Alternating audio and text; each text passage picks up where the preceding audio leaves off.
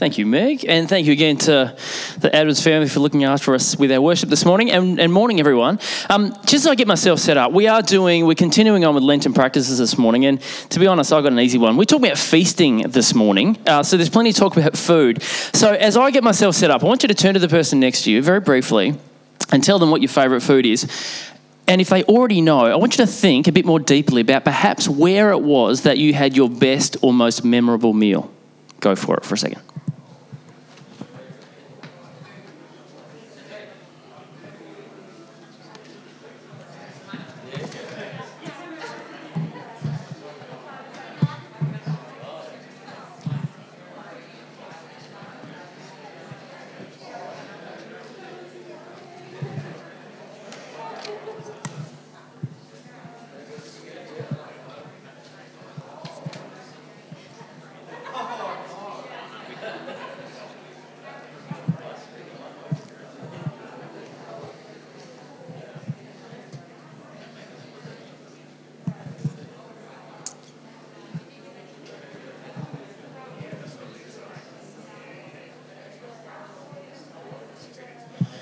All right. How did you go? I wonder.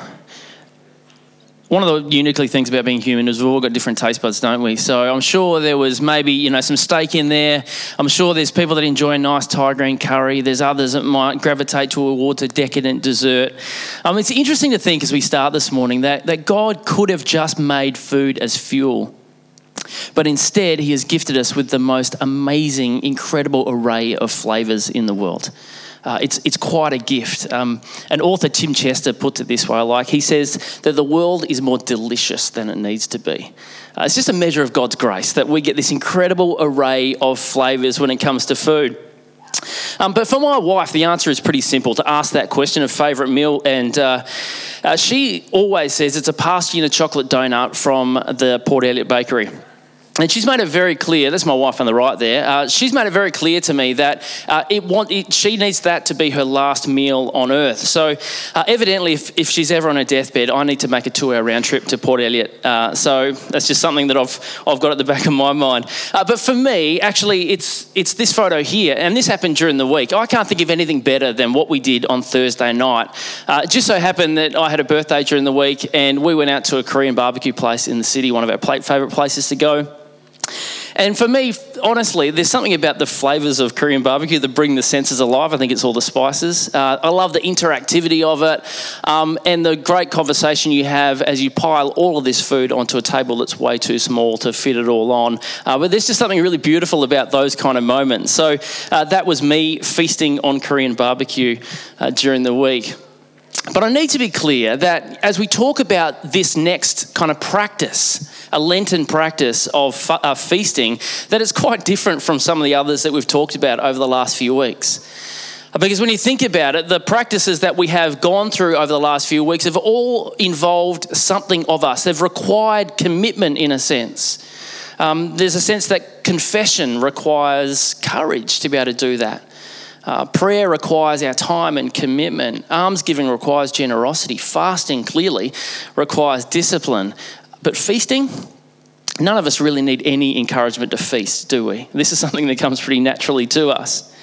And that's because there's something uniquely human about the way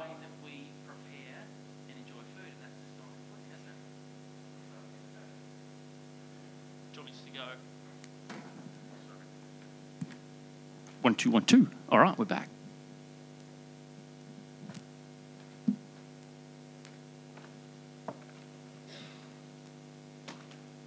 Ah, it's never a dull moment, is it? All right. So, what I was saying was that there's something uniquely human about the way that we prepare uh, and enjoy food. We know that animals love their food, of course, don't we? I mean, I've got a dog at home. I know that Missy loves her food, but I've actually never seen her out in the backyard with a mortar and pestle combining spices to make a beautiful curry or mixing, you know, salt and sugar and flour and yeast to create dough for bread. Animals love their food, but they don't do that kind of stuff. It's a uniquely human experience to cook and creatively combine flavors and enjoy beautiful food. It, it's actually a unique way that we get to reflect the image of God in us. It's a creative and beautiful way that we get to cultivate God's goodness, His creativity, His creation. And food is so evocative, isn't it? I mean, even in the very short conversations we had just then, I'm sure there are some special memories in your life somewhere that are connected to food. Places that you've been, things you've experienced for the first time, people that you've spent time with. Maybe something you've tried for the first time that was absolutely exquisite or perhaps absolutely disgusting. Um, has anyone tried durian? Oh, I was going to say you know what I'm talking about, but there's always one that's tried it and loves it. Um, just terrible, terrible fruit. Anyway, that will get me sidetracked. But we have family traditions that revolve around food, recipes that are handed down from generation uh, to generation. Seemingly every significant family event or cultural event that we have involves food. It's so central to the way that we live. And clearly, this isn't just for us as well, isn't it? Not just for us here, uh, not just for us in Australia. This food is a universal language. The invitation to share food around a table is central in every culture around the world, a meaningful one in every culture around the world. Uh, last year, if you remember, we did a series on vocation. And Josh, at the time, I think he kicked off our series talking about faith and work uh, by using a beautiful quote from a, a, lady by the name of Dorothy Sayers. And something that I've used before as well. And she says that, um, that the very first demand that a carpenter's religion makes upon him should be that he should make great tables. Do you remember that vaguely? A carpenter should make great tables. And that might seem like kind of an abstract thought to you that faith and tables might be interconnected in some way, but here's the reason why. Simon Carey Holt, uh, and I'll bring this quote up, a theologian and a professional chef, uh, and therefore uniquely qualified to speak on this topic, says this. I think it's on the next slide. He says that it's through the daily practice of the table that we live a life worth living. Through the table, we know who we are, where we come from, what we value and believe. At the table, we learn what it means to be family and how to live in responsible, loving relationships. Through the table, we live our neighbourliness and citizenship, express our allegiance to particular places and communities, and claim our sense of home and belonging. At the table, we celebrate beauty and we, and we express solidarity with those who are hungry and broken. It's a significant place, the table. And I think what he's trying to say there is that the practice of sharing a table together, sharing meals together, feasting together, shapes us profoundly. It's one of the most forming experiences that we have in life. So, maybe the first thing to say this morning is this that we should never overlook or underestimate the opportunity that we get to share a mealtime, to share a table with the people in our lives. You know, sometimes food and meal times, and we're all guilty of this at times, meals and food can just serve a utilitarian purpose. We eat because we have to. We eat because we're hungry. We eat because if we don't, we'll die. You know, there's a utilitarian purpose about food, but it's so much more than that. Meal times are an intensely forming place, and they're an intensely forming experience for us. So let's not underestimate the power of the table. And it's also important to understand that it's not just a good idea, but actually, the idea of feasting, of sharing the table, of sharing meals together, is a deeply biblical concept and etched right through the whole of the biblical story. Again, Tim Chester, who I mentioned earlier, an author and a pastor, um, he poses a really interesting question. It's something I want you to wrestle with this morning, just very briefly. I'm going to bring the question up here. The question he raises is this How would you complete this sentence? The Son of Man came, dot, dot, dot. What did the Son of Man come to do? Just turn with the person next to you again for a second. How would you finish that sentence? Go for it.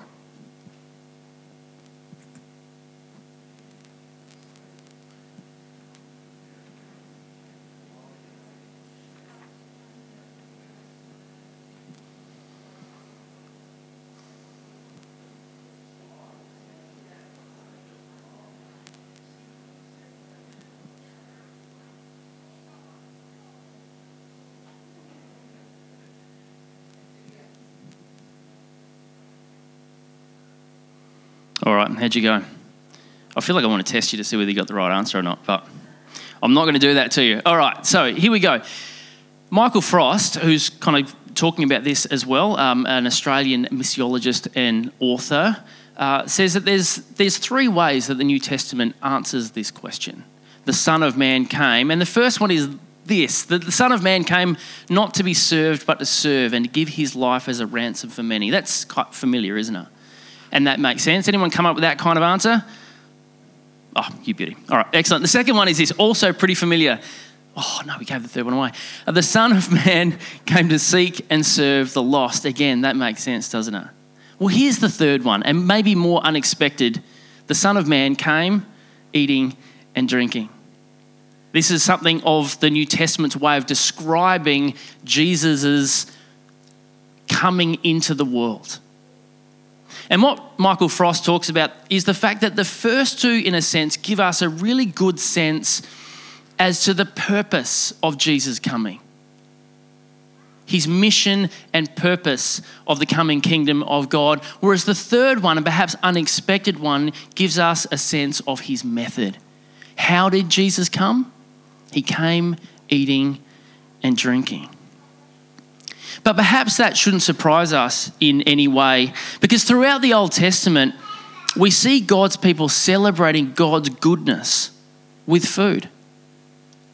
Significant events in the redemptive story of Israel were marked each year with festivals and food. God's people would feast as recognition of God's gift of grace. And it's into that story that Jesus steps. And what is it that he tells us that we should do every time we get together? We should eat. Funnily enough, one of the things that Jesus is accused of in Luke chapter 7 is being a drunkard and a glutton.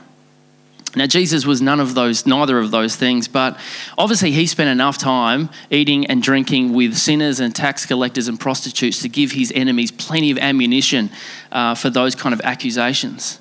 So, in this beautifully subversive way, when this man who is accused of being a drunkard and a glutton gives his followers something to remember him by, he tells them to eat and drink in remembrance of him. To feast, therefore, and this is really important, to feast is not just a forming experience, although it is. To feast is not just about the enjoying the gift and grace of God in beautiful flavors, it is to walk in the very footsteps of Jesus. And just a little glimpse into the meal times of Jesus give us a sense of the centrality of the meal table to Jesus' mission and community and the church's mission and community. Now, Robert Karris, another author, uh, interestingly, reflecting on the Gospel of Luke, says this that in Luke's Gospel, Jesus is either going to a meal, at a meal, or coming from a meal.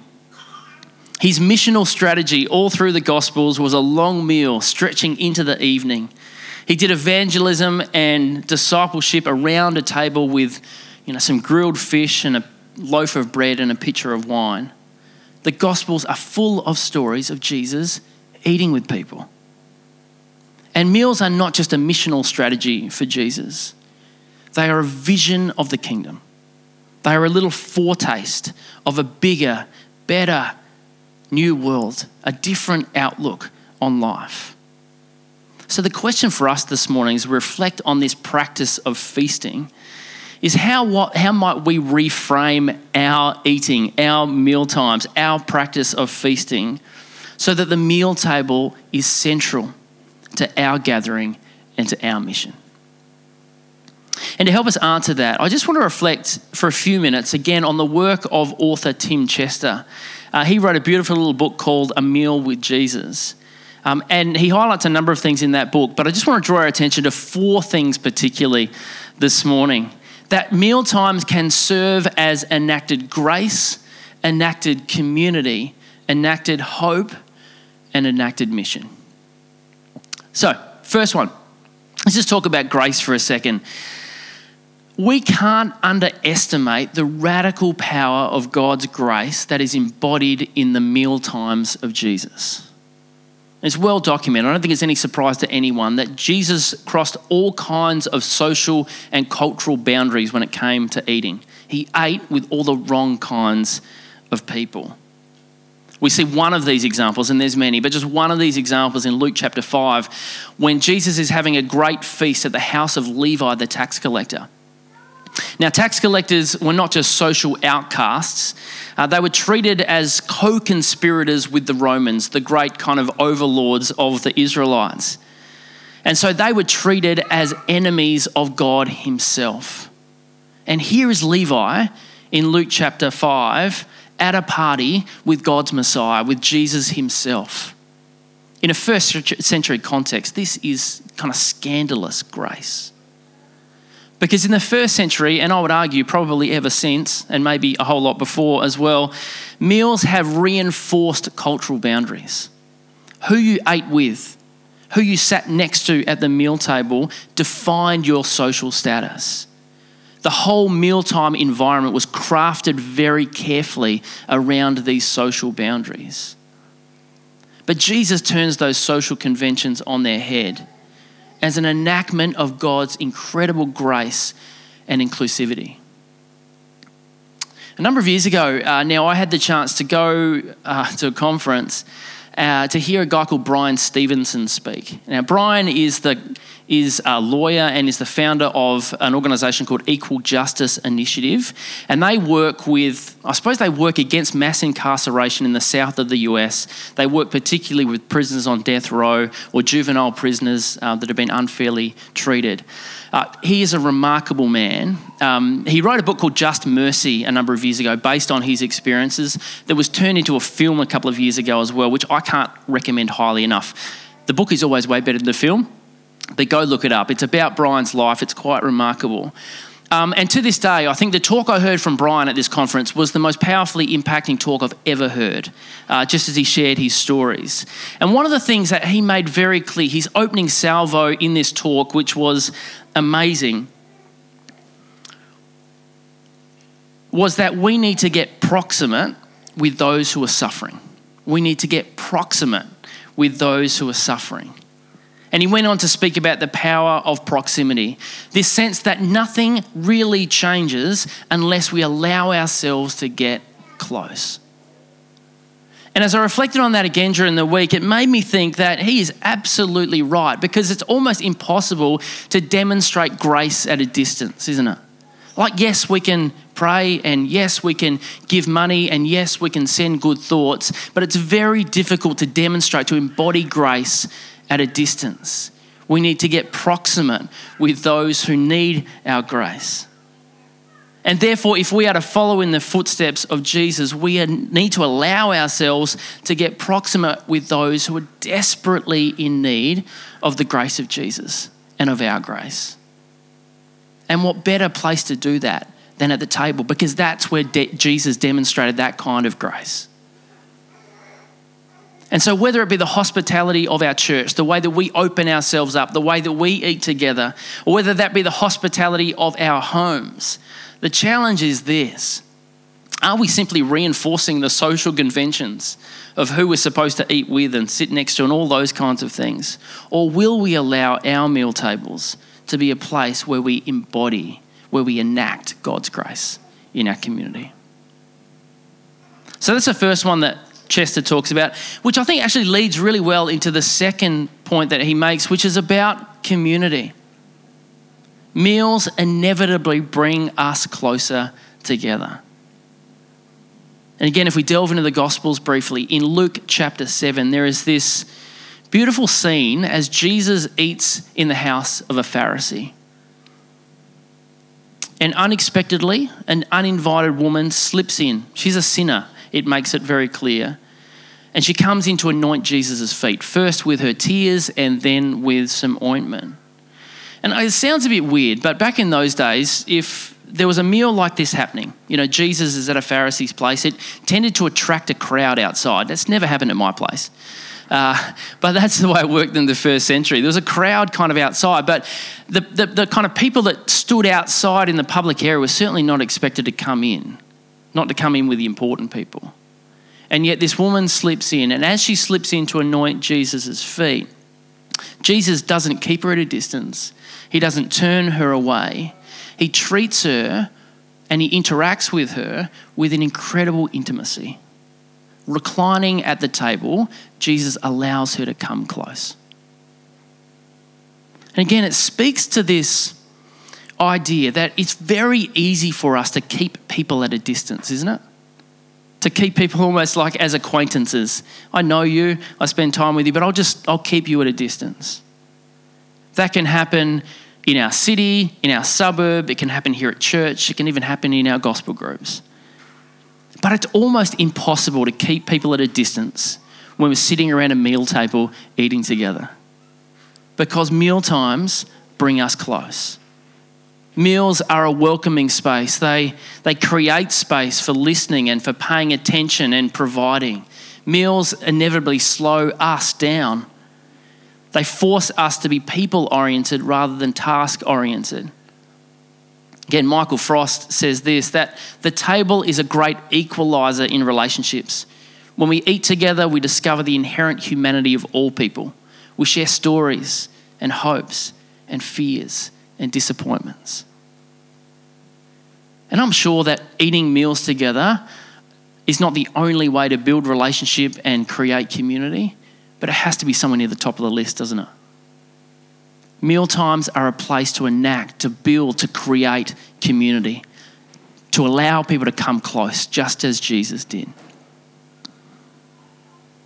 Another beautiful um, biblical way of thinking about feasting is that meal times are enacted hope. Hundreds and hundreds of years before Jesus came, the prophet Isaiah declared this, kind of casting into the future. He said, On this mountain, the Lord Almighty will produce, will prepare a feast of rich food for all peoples, a banquet of aged wine, the best of meats, and the finest of wines. Sounds pretty good, doesn't it? And this became known as the Messianic feast. An expectation, a hope, if you like, of a time when death would be defeated, when the world would be put right when we would experience the fullness of God's coming world. The coming of God's kingdom is represented as a feast. Evidently, with the best marbled Wagyu steak you can imagine and just untold bottles of Penfolds Grange. It sounds like that kind of feast. And of course, there are other glimpses in the Bible as well, in the Gospels. The feeding of 5,000, it's not there in all its fullness, but it's a little glimpse of this coming messianic feast. And we read in Matthew 22 of the, the parable of the wedding feast, where invitations go out to the most unexpected people in the end. And the point is this that meals, biblically and right here and right now, can be, become an enactment of the hope that we have. A little glimpse, a little foretaste of God's future a simple expression of God's kingdom on earth as it is in heaven as we sit around a meal table together. And so when we as a church gather and help those that are in need, when we gather with each other, when we open up our homes, when we invite in community around the table, we give our world a little glimpse of God's coming world. Right here, right now, in a tangible way, we can become a signpost of a new way of living, a new kind of community, of flourishing life, of restored relationships around a table. Our meals are a little foretaste of God's coming messianic banquet, a proclamation, a demonstration of the good news of God's kingdom. Our meal times can do that. And finally, meals can be enacted mission meal times, feasting, food has always been central to God's mission in the world and the way that we participate in God's mission in the world. And I just want to actually illustrate this in an upside down way. Because uh, again, it made me think during the week of a beautiful little movie, which is which I don't think actually illustrates or couldn't illustrate what I'm talking about this morning any better. And that's a movie from 2000 called Chocolat. Any, anyone seen that? It's going back a bit now. Uh, if you want to watch a movie leading up to Easter, because it's set in Lent in a little French village, it's a beautiful film to watch. Not sure what streaming service it's on these days, but it's, it's a great little movie. And The story is set around uh, this little French village uh, during the time of Lent, in the five weeks leading up to Lent. Uh, and Vianne on the right hand side there, she rolls into town. She's from out of town. She rolls into this very grey and bland French village uh, with her daughter wearing this bright red cloak as a breath of fresh air. Uh, but she comes in during this very strict time of discipline of Lent into a very religious French village to open up a chocolate shop. And of all times to open up a chocolate shop, who would open it during Lent? Uh, and you can understand that this is quite scandalous in the community. The, the community itself is a very strict religious one. And it particularly upsets the town mayor, who is a particularly bland and soulless character. But over the course of the movie, what we find is um, that the chocolate shop stands in stark contrast to the church. The church itself is legalistic and lifeless, and the chocolate shop is full of colour and life and flavour. And over the course of the movie, it's the chocolate shop and not the lifeless church that becomes a refuge for the abused, the outcasts, and the curious. And of course, there is a beautiful scene in the movie where this eclectic group of people come together and share a feast. And set against the greyness of the village, set against the, set against the legalism of the church, it's a picture of grace and of community, of belonging, of life, and ultimately of mission. And you'll be pleased to know if you haven't seen the movie that eventually the whole town is won over including the mayor himself. And he's won over by the hospitality of Vianne. And finally, because of that hospitality, a message of grace rings out from the pulpit of the church. And hospitality, and this movie is a beautiful illustration of that, hospitality has a powerful missional quality. Think about Jesus himself. He didn't run projects or create programs or put on events. The Gospels record over and over and over again Jesus ate meals. He practiced missional feasting and invites us to do the same.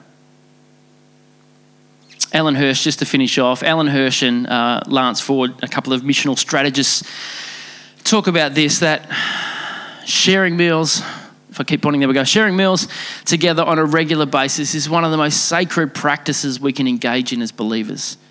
Missional hospitality is a tremendous opportunity to extend the kingdom of God. We can literally eat our way into the kingdom of God. So, as we close, it's fair to say that we don't need much encouragement to feast, do we? You know, it's 11 o'clock, we're already probably starting to think about lunch. None of us need much encouragement to engage in this practice. That's kind of the easy part. But we can be intentional about how we eat and who we eat with, the way that we feast together. So, my encouragement as we finish this morning is this for me and for you and for us as our community. And may our meal tables be places where God's gift of delicious food is celebrated. And start that at lunch today. Celebrate the delicious array of flavors that God has given us. May our meal tables be places where life is shared and where lives are formed. May our meal tables be places of grace and inclusion and community. May there be places of mission. And particularly as we lead up to Easter next weekend, and of course, we come together next Sunday to celebrate the resurrection. May our meal tables be places of resurrection life where we signpost God's kingdom on earth as it is in heaven. Let's just pray. Gracious God, we thank you so much for, for who you are and the way that you have gifted us with the opportunity to eat. And that seems so, like such a trite thing to say, but uh, we want to stop and reflect on your goodness and your grace to us. Thank you for the way that you provide for us in so many ways. And, and we don't want to take that for granted. We reflect that in many other parts of the world, food is not easy to come by. But we thank you for the way that you provide for us in so many different ways. And God, we thank you for the example of Jesus, the way that Jesus around the table allowed the most unexpected people to come close, to be invited into his kingdom. We thank you for the example that gives us that, that as we think about the way that we practice hospitality in our church community and in our homes during the week, may they be places where, where people can have their lives formed and have their lives transformed um, by your grace at work, embodied around the table in our homes and in our church. And Father, as we lead up to Easter next weekend, may we just be mindful of Again, Jesus' incredible obedience and grace, his death and his resurrection, offering us new life. And we pray that as we try and live out that new life, wherever that you send us, that we may be people who give others around us that little glimpse, a little foretaste of your coming world. And we thank you, we live in that hope. That what we see and experience now is not all there is to see and experience, but you are making all things new and you're inviting us to show the world around us what that looks like. So we just pray that as we go this morning, we go with your spirit and we go with your example and we go with your empowerment and we thank you for all of those things in Jesus' precious name. Amen. Alrighty, I think that's about it. I, have we got coffee this morning? We have got coffee. I was going to say, uh, we don't actually, I'm not sure if we've got any food out there. We've been talking about